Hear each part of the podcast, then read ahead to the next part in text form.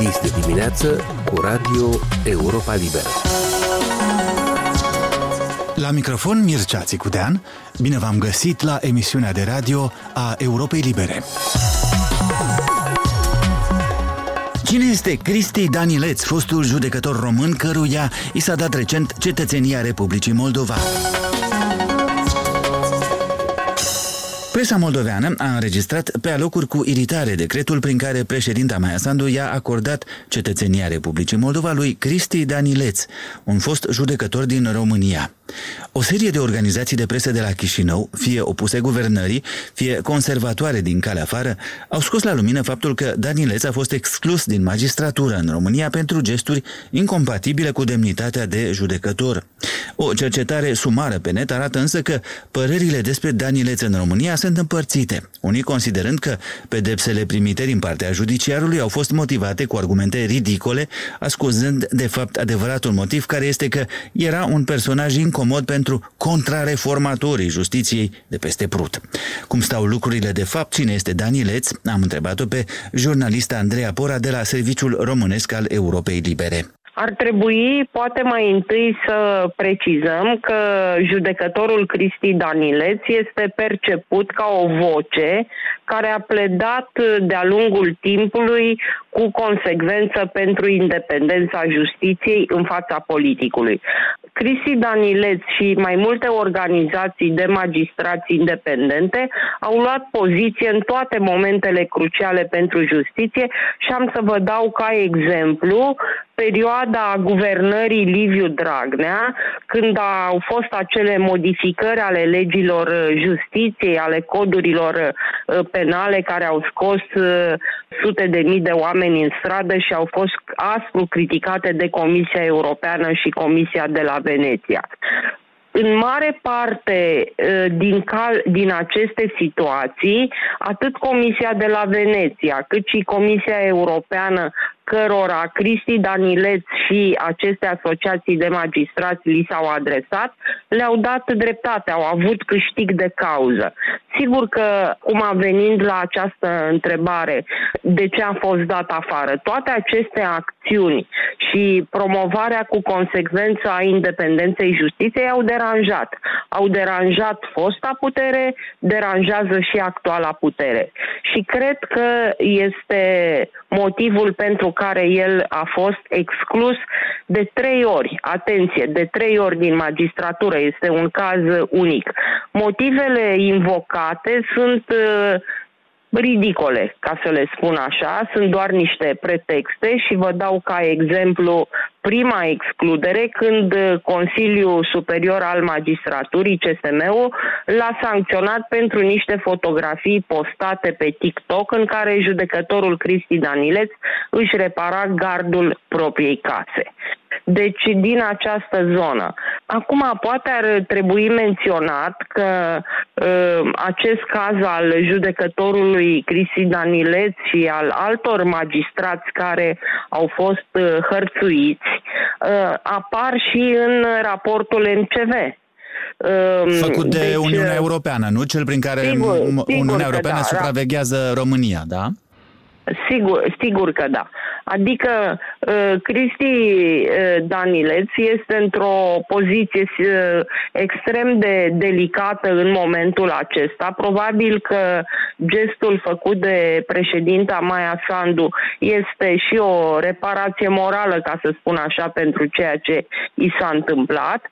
Și poate, într-o măsură, a deranjat și faptul că Cristi Danileț uh, ține cursuri de educație juridică uh, tinerilor, elevilor, studenților și poate și acest lucru uh, a deranjat pentru că, și spun asta pentru că într-una din acele excluderi, parcă a doua, erau menționate aceste cursuri cu o tentă negativă.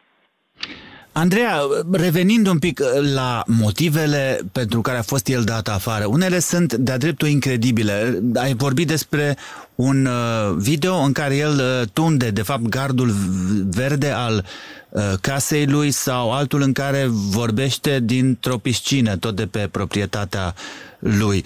Cum ar fi putut să deranjeze pe cineva acele înregistrări? Pentru că era într-o ținută lejeră care nu-i compatibilă cu statutul scorțos de judecător sau pentru că el are o casă cu piscină? Cum îți explici această... faptul că au putut fi folosite pentru o decizie atât de gravă?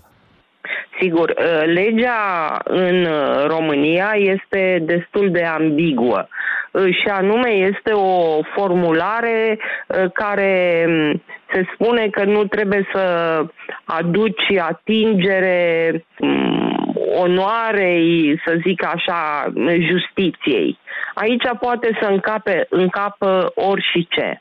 Adică sigur că acele imagini despre care vorbim noi acum uh, fac în primul rând parte din viața privată a cuiva, adică nu este, nu intră în contradicție cu imaginea bună a justiției faptul că tu ți tunzi gardul verde de la propria ta casă sau îți repari piscina. Nu?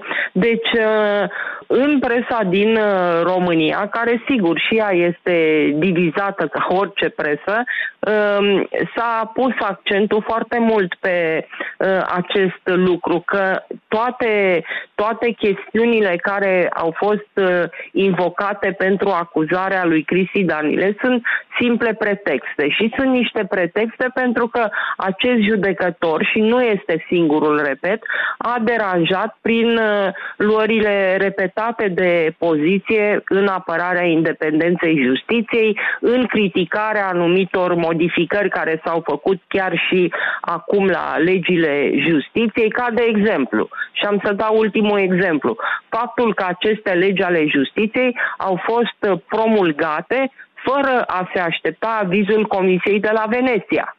Sigur că toate aceste lucruri nu urmăresc, așa cum uh, s-a spus de multe ori în uh, presa uh, românească, decât să închidă gura acestor magistrați care iau poziție. Andreea, îți mulțumesc foarte mult pentru explicațiile acestea și pentru interviu. A fost Andreea Pora. În Ucraina continuă lupte aprige în regiunea orașului Bahmut din Donetsk.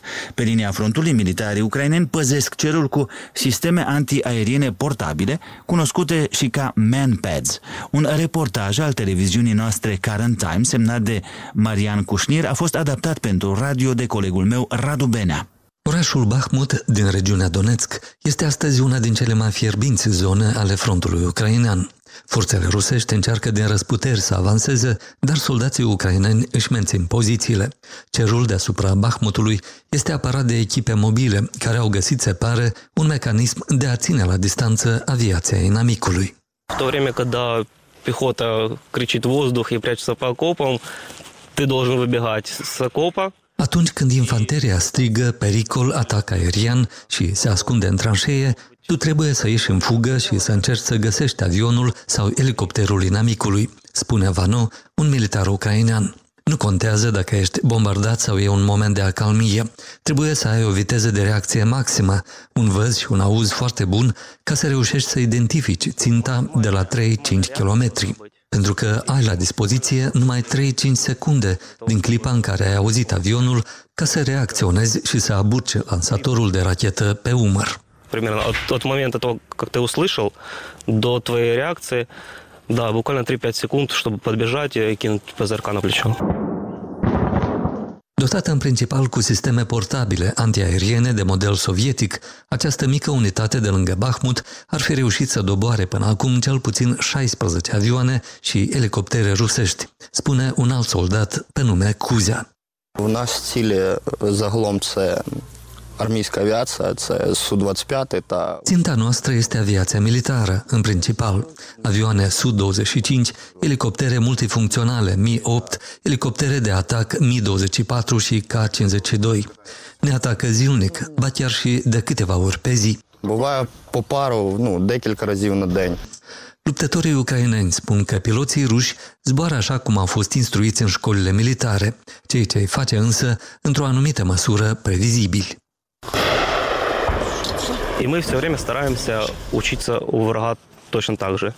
Смотрим... uh, Încercăm să învățăm mereu de la dușmanul nostru. Urmărim videoclipurile pe care le postează, citim cărțile de care se ghidează și astfel înțelegem ce tactici pot folosi, explică soldatul cu nume Vano. Ei se apropie de linia de contact, ridică nasul avionului sau elicopterului, lansează rachete neghidate și încearcă să plece cât mai repede posibil. Asta înseamnă că timpul în care ei acționează, iar noi îi putem vedea, este redus la 10-15 secunde, timp în care noi trebuie să ieșim în fugă, să țintim și să lansăm racheta. секунд. И в это время мы должны выбежать, навестись на цель и сделать пуск.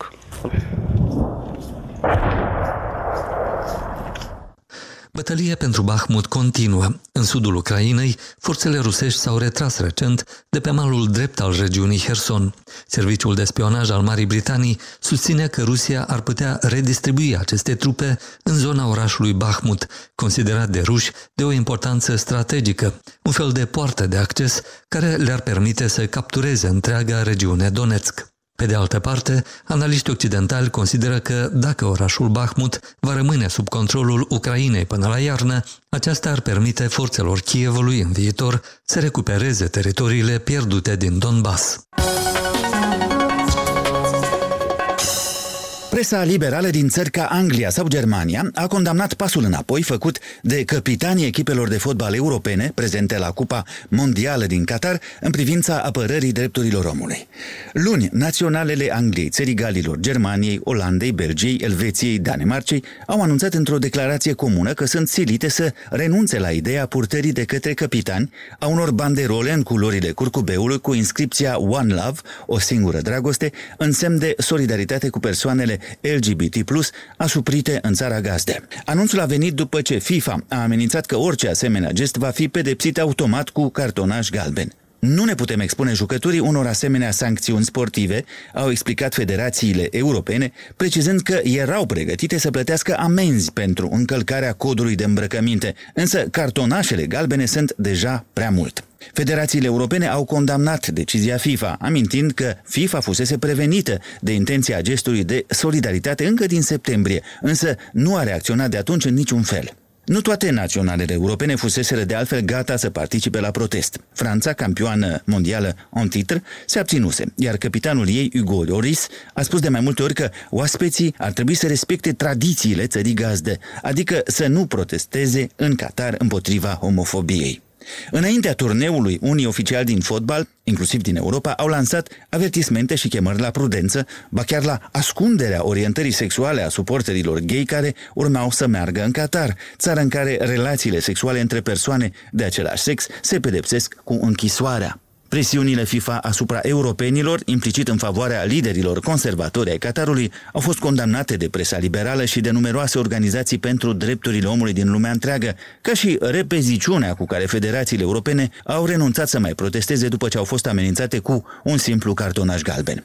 Anglia și-a arătat adevărata față prin capitularea lașă, titrează ziarul britanic The Guardian în aceeași notă cu multe altele. Cupa mondială n-a fost lipsită totuși de gesturi politice, inclusiv la meciul Anglia-Iran de luni.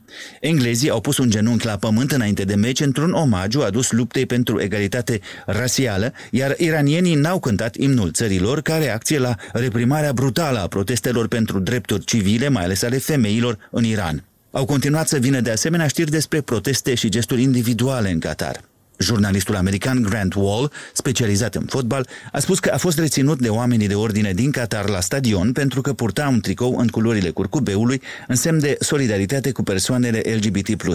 Oamenii de ordine i-au smuls mobilul când a încercat să posteze știrea pe Twitter și i-au spus să-și schimbe tricoul pentru că acela cu curcubeu este politic. O jurnalistă de la BBC, fosta jucătoare de fotbal Alex Scott, a purtat la vedere banderola One Love în transmisia dinaintea meciului Anglia-Iran. Unul din cele mai dure comentarii, poate, pe tema Cupei Mondiale din Qatar a apărut în prestigioasa revistă americană Atlantic. Acolo, Tom McTagg scrie următoarele. Găzduirea Cupei Mondiale la fotbal de către Qatar este ca alegerea președintelui Donald Trump. N-ar fi trebuit să se întâmple, iar faptul că s-a întâmplat ne arată în ce hal am ajuns. Emisiunea noastră se încheie aici. Vă mulțumește pentru atenție Mircea Țicudean. Aici e Radio Europa Liberă.